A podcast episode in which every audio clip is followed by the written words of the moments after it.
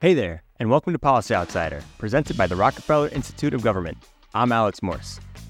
In October of 2022, President Biden announced an administrative initiative to review the scheduling classification for marijuana under federal law. Scheduling is a system the federal government uses to classify drugs such as marijuana, LSD, cocaine, fentanyl, and other related controlled substances. Marijuana is currently classified as a Schedule 1 drug which is the same class as heroin and LSD and is more restrictive than cocaine and fentanyl. What impact would rescheduling marijuana have on related industries, such as medicinal and adult use recreation businesses? Will it have any impact on enforcement practices? And why is this happening now? Heather Trela, Director of Operations and Fellow at the Rockefeller Institute of Government, joins the podcast to dive into the weeds to explain why the Biden administration is making this request to reschedule marijuana and what changes in enforcement and business practices we can expect if marijuana is in fact rescheduled. We'll also review the administrative process, including which federal agencies are involved in the decision making, and identify what other hurdles decision makers must consider during the administrative review. Coming up next.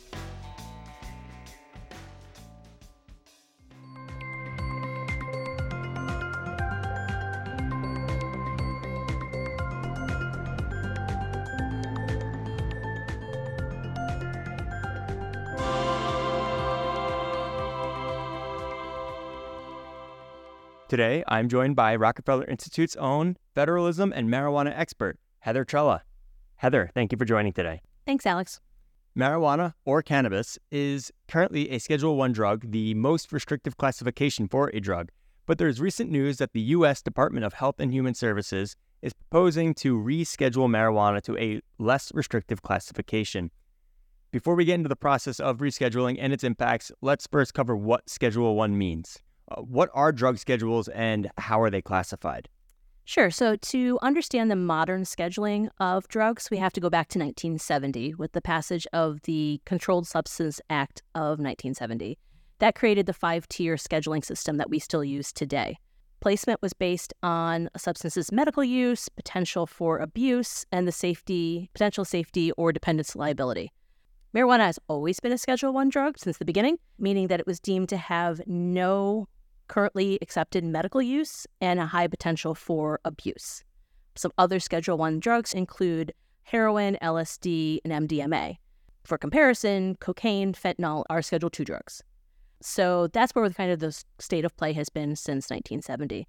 So in October 2022, President Biden, as a package of other proclamations, directed the Secretary of Health and Human Services to initiate the administrative process to review how marijuana is scheduled ultimately the Drug Enforcement Administration has the final say. They take the recommendations from Health and Human Services and determine whether or not to change the scheduling.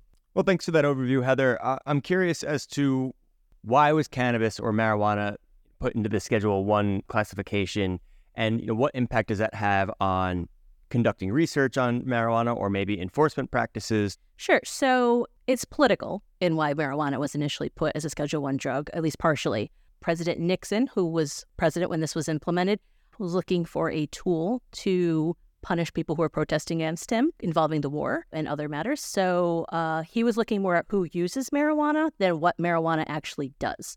And so once a drug becomes a Schedule 1 drug, it's kind of a catch 22 for the drug because you can only prove that the drug has medical benefits if you can do research on it. But as a Schedule 1 drug, research is restricted on the particular drug. So you can't really find the benefits if you can't do research on the drug and see how it affects people and what the long term medical impacts are. So let's talk about that with the Biden administration's directive to reschedule. We may presume that it's going to be a, a lower restriction level, right? Yes. And so, how will this affect marijuana researchers? So, uh, yeah, Health and Human Services, their recommendation was to make this a Schedule 3 drug. And what this would do was this would open up the ability to do research on uh, marijuana and its impacts. Right now, because of the Schedule 1 designation, it is hard to get access to marijuana. It has to be from a certain federally approved grower. Um, you can't do tests on human subjects. Um, so you can't see the actual impact on people when they use marijuana. That would all open up with Schedule 3. There'd be more opportunities for research. There might be even some federal funding for research, which currently is prohibited. So if it were to be scheduled as a or classified as a Schedule Three drug, a SUNY researcher can then maybe go down to a uh, licensed store in New York State and purchase marijuana from that store. That would still have to be determined, but it would at least open up the possibility to have a wider supply and a wider variety of studies that could be done. What are some other impacts that rescheduling marijuana will have on the marijuana business industry, whether that's medicinal or adult use recreational? Sure. So the biggest takeaway of rescheduling is actually on the business side, and it impacts uh, taxes, what everyone has to worry about.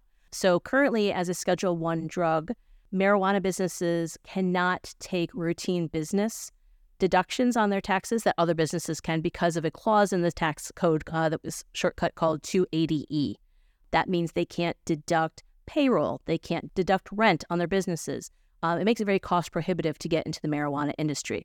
The 280E restriction only applies to Schedule 1 and Schedule 2 drugs. So if marijuana was to become a Schedule 3 drug, that would open up the ability for business owners to take these deductions, potentially reinvest more money in their businesses and hire more people.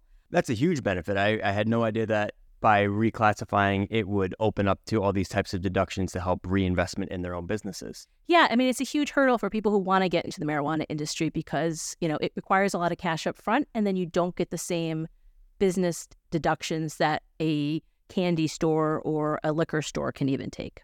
Now, is there a separate classification currently or under this new proposal between medicinal marijuana and adult use recreational? So it doesn't make a clear distinction on that. The idea for this would be, I think, more uh, medical. Doesn't mean it wouldn't uh, impact recreational, but the drugs that are scheduled, for example, Schedule 3, could be accessed with a prescription. So that would benefit that. Like opioids? Yes.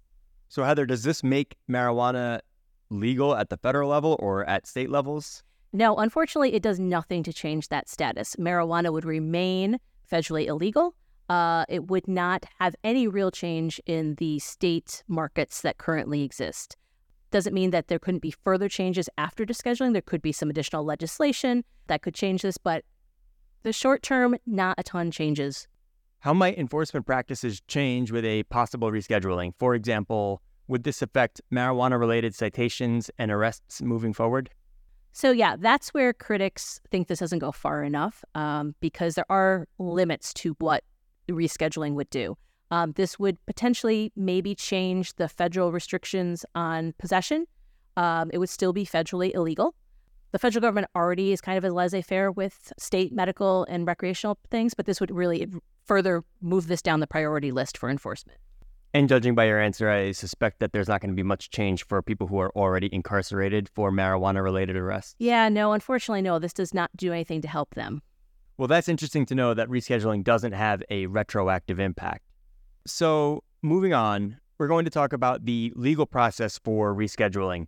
You mentioned that we began with the Biden administration making a request to the Department of Health and Human Services to initiate a review process which they then followed up with a proposal and is now up to the Drug Enforcement Administration to make a final decision.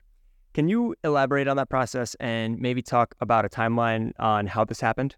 Sure. So, President Biden issued this directive, and the Health and Human Services they delegated to the FDA to do some of this medical uh, research. They came up with their recommendations. They have a seven prong test as to what they look for for rescheduling now, this is not as easy a change as some agencies can make. So when this goes to the DEA, they can't just propagate regulations, put it in the federal register, have a hearing period, and then pass it.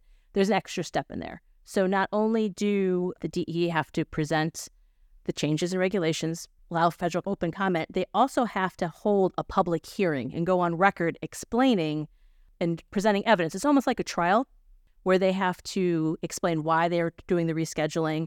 An administrative judge who works at the agency will make the final decision on whether or not to adopt the regulation. And then that is also subject to legal challenge. Um, so there's an extra step with the hearing that most other agencies don't have to do. Now, is there any legislative role in this process? Not as currently written. Um, it's really left up to the Drug Enforcement Administration um, under the guidance of the Attorney General to make these recommendations. Now, Heather, are you surprised that the Biden administration is moving forward with this? Not really. This is not the first attempt to try to reschedule marijuana. This is the first one that's gotten as far as it has. But there's definitely been a change in public opinion. You know, we have, I think, close to 35 states have either medical, recreational, or both marijuana available. So you're seeing a sea change in how people look at this. There's been, a lot of federal activity as well to try to, you know, there is a law in Congress that would federally legalize marijuana as well as some banking regulations and other things. So, as this industry has grown and has shown a track record, you're seeing people changing their mind and beginning to think it needs some of the other protections that other businesses have. So, on a final note, uh, are there any other barriers to changing the classification or maybe court challenges that you alluded to earlier? Yeah, there's a couple things that um, need to be taken into consideration. One is that, as I said, this is not the first challenge to try to reschedule uh, marijuana. There was a petition that was raised and ruled on in 2016 by two state governors to try to reschedule marijuana from Schedule 1 to Schedule 2. And the ruling was it needed to remain a Schedule 1 drug because it didn't have any medical value. So that's not that long ago. So they need to kind of really prove the case as to why, what evidence has changed their mind from 2016 to 2023, 2024 to make that recommendation and um, change the regulations. Um, there's also some international treaties that have to be taken into consideration that may or may not bind our ability to reschedule. Uh, there have been some changes in those treaties, so that's potentially a legal challenge. And there's just going to be, this is a contentious issue.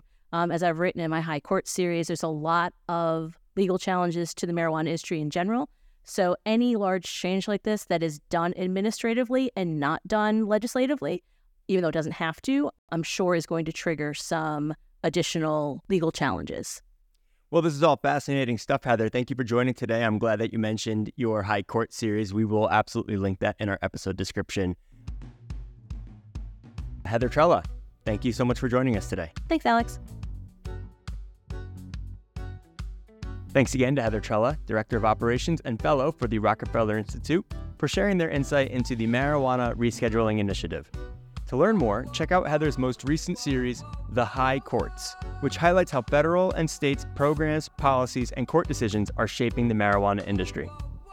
You can also check out our entire collection of marijuana related research and how states are legalizing the drug in the shadow of federal prohibition by visiting our website. All links are available in the episode description. If you like this episode, please rate, subscribe, and share. It will help others find the podcast and help us deliver the latest in public policy research. All of our episodes are available for free wherever you stream your podcasts, and transcripts are available on our website. Special thanks to Rockefeller Institute staff Joel Torado for their contributions to this episode. Thanks for listening. I'm Alex Morse. Until next time.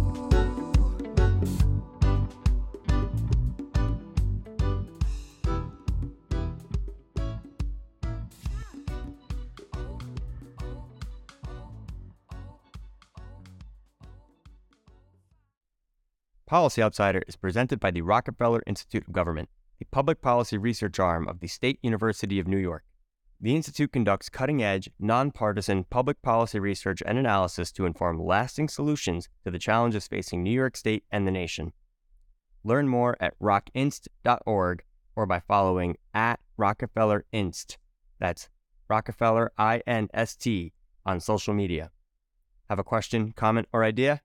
Email us at communications at rock.suny.edu.